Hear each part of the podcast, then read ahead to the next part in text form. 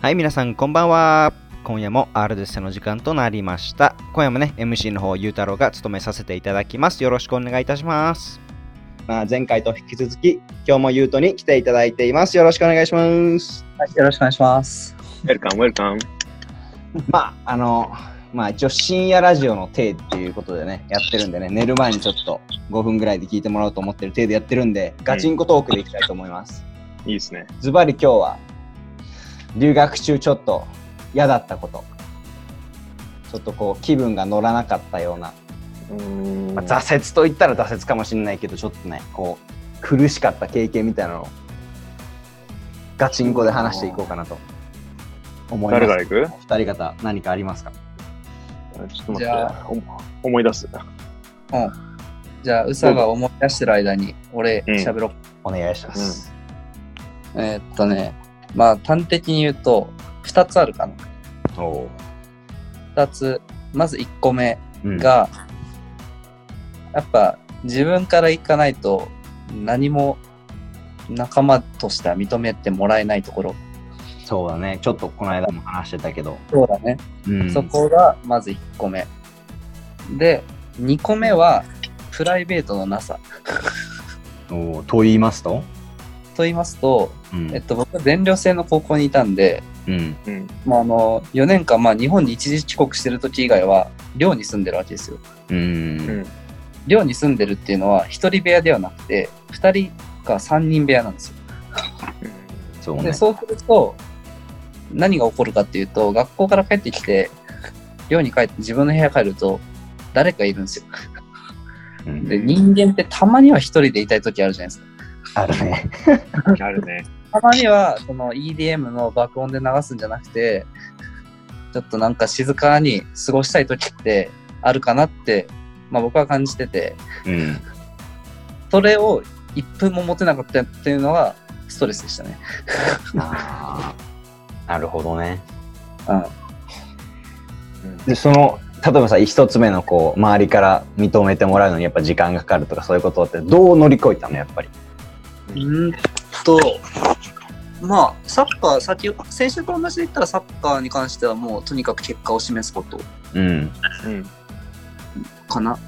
でなんかアカデミック的なところのその授業とかそういうところって結構日頃の信頼関係的なところでかいかなと思っててうんうん。グループワークしますって言っても僕最初一番きつかったのなんだっけななんかの理科のなんかの授業でうん。僕アメリカ行って最初英語一切喋れませんと。ABC は読めるかなぐらいのレベルで行って、もう何が起こってるかも分かんない状態で学校行って授業行って先生がグループ作れって言ったんですよ。はいはいはいはいはい。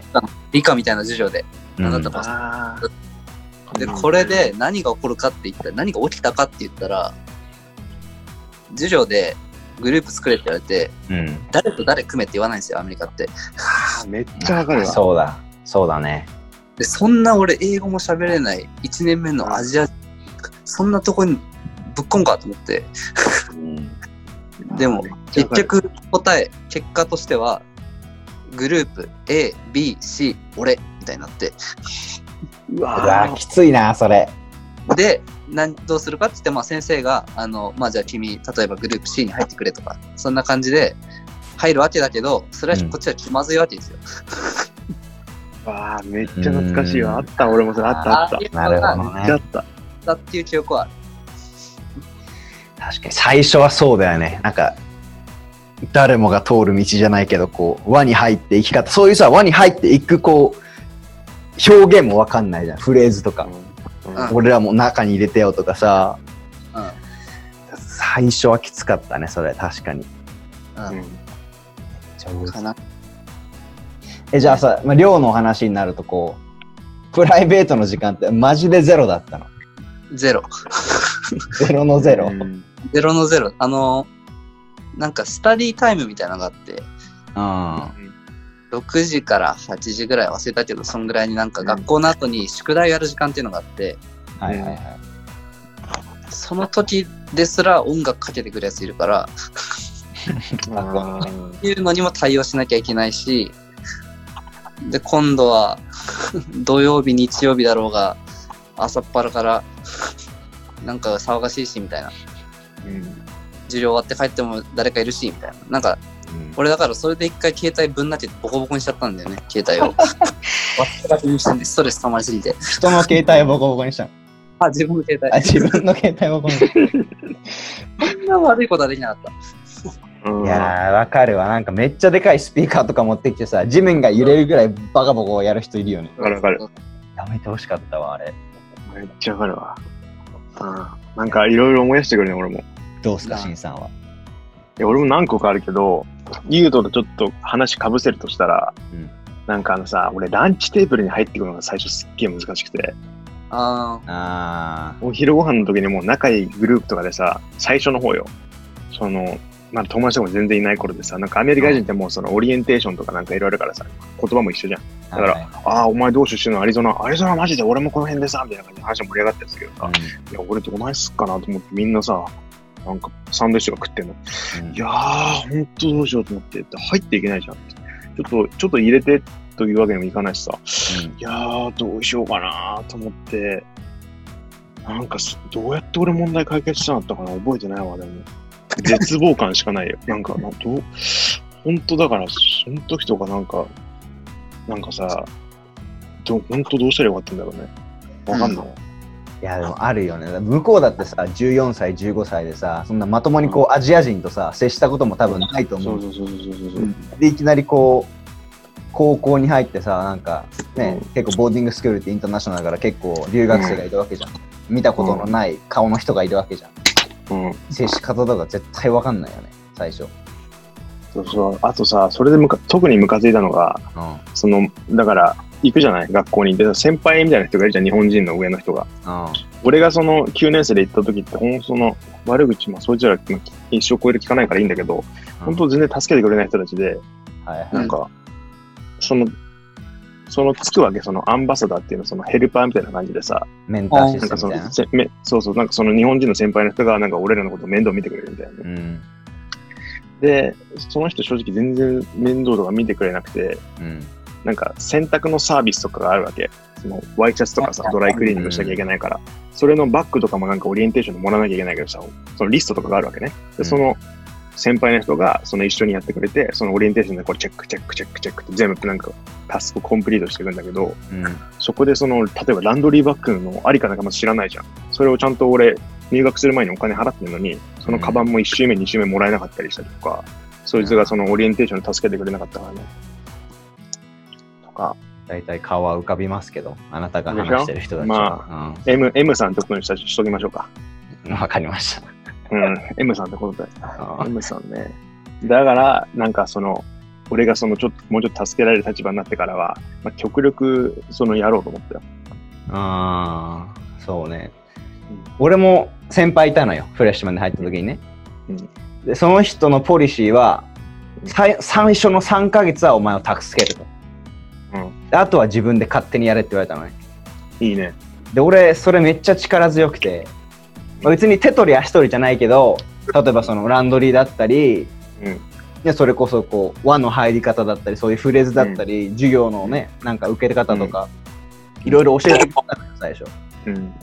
で3ヶ月経ってもう結構スパッともう勝手にやれみたいな感じで言ってくれてで俺結構それも自分の後輩に言ってる、おおーいいね。うん、最初の3ヶ月は面倒見るけどあとは頑張れよみたいなちょ、それちょっともらっい僕もいただいていいかな、それ。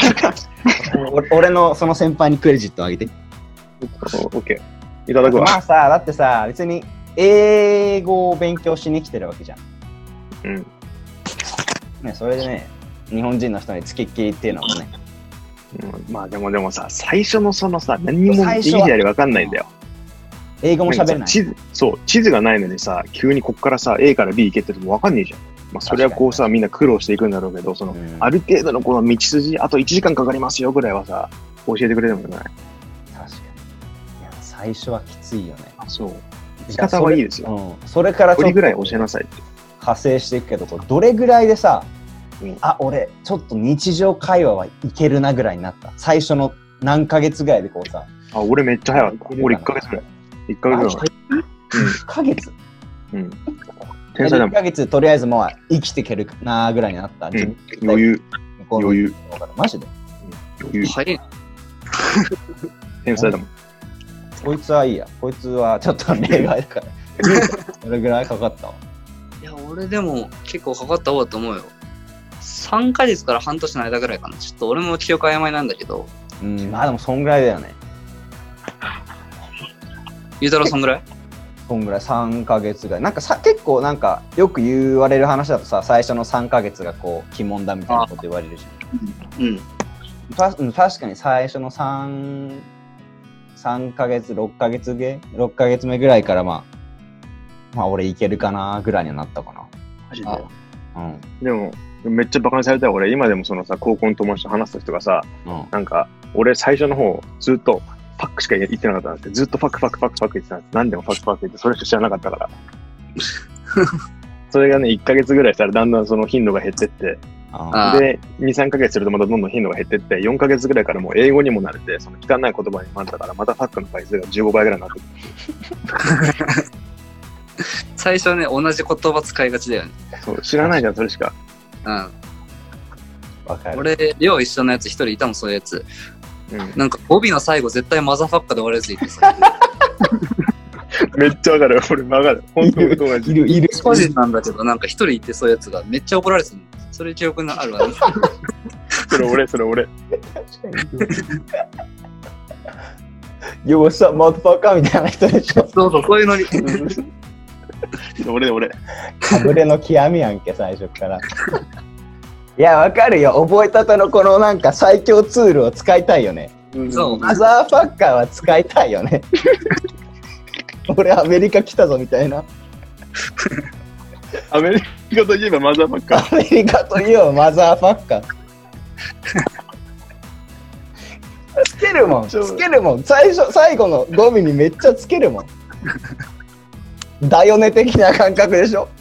まあ、そんなノリで使ってるはずの予定だと思ったもん。だよね俺も俺もなんかそんな感じだった。Are you going to shower next motherfucker? みたいなさ。いらねえだろ、ここみたいな。いらねえだろ、ここって言ったらさ、英語のいらない部分でめちゃめちゃない。めちゃくちゃある。だってブローとかさ、マンとかいらないじゃん、全部。マザーファッカーとかさ。よ、ブローとかいらないじゃん。うん。はいでいいわけじゃん。そんな そういう単語多いよねいな。多い。いやー、おもろいわ、英語。あるあるに追加しておきましょう。マザーファッカー最初の頃使いがちって。我らはマザーファッカーだ。うんこコータにあのツイッターに載っけといてもらう。あるあるに。マザーファッカー使いがち。なんかさ、あれじゃない、Google 翻訳でさ、マザーファッカーって言ったらさ、デスマッシュみたいに出たら、面白くない？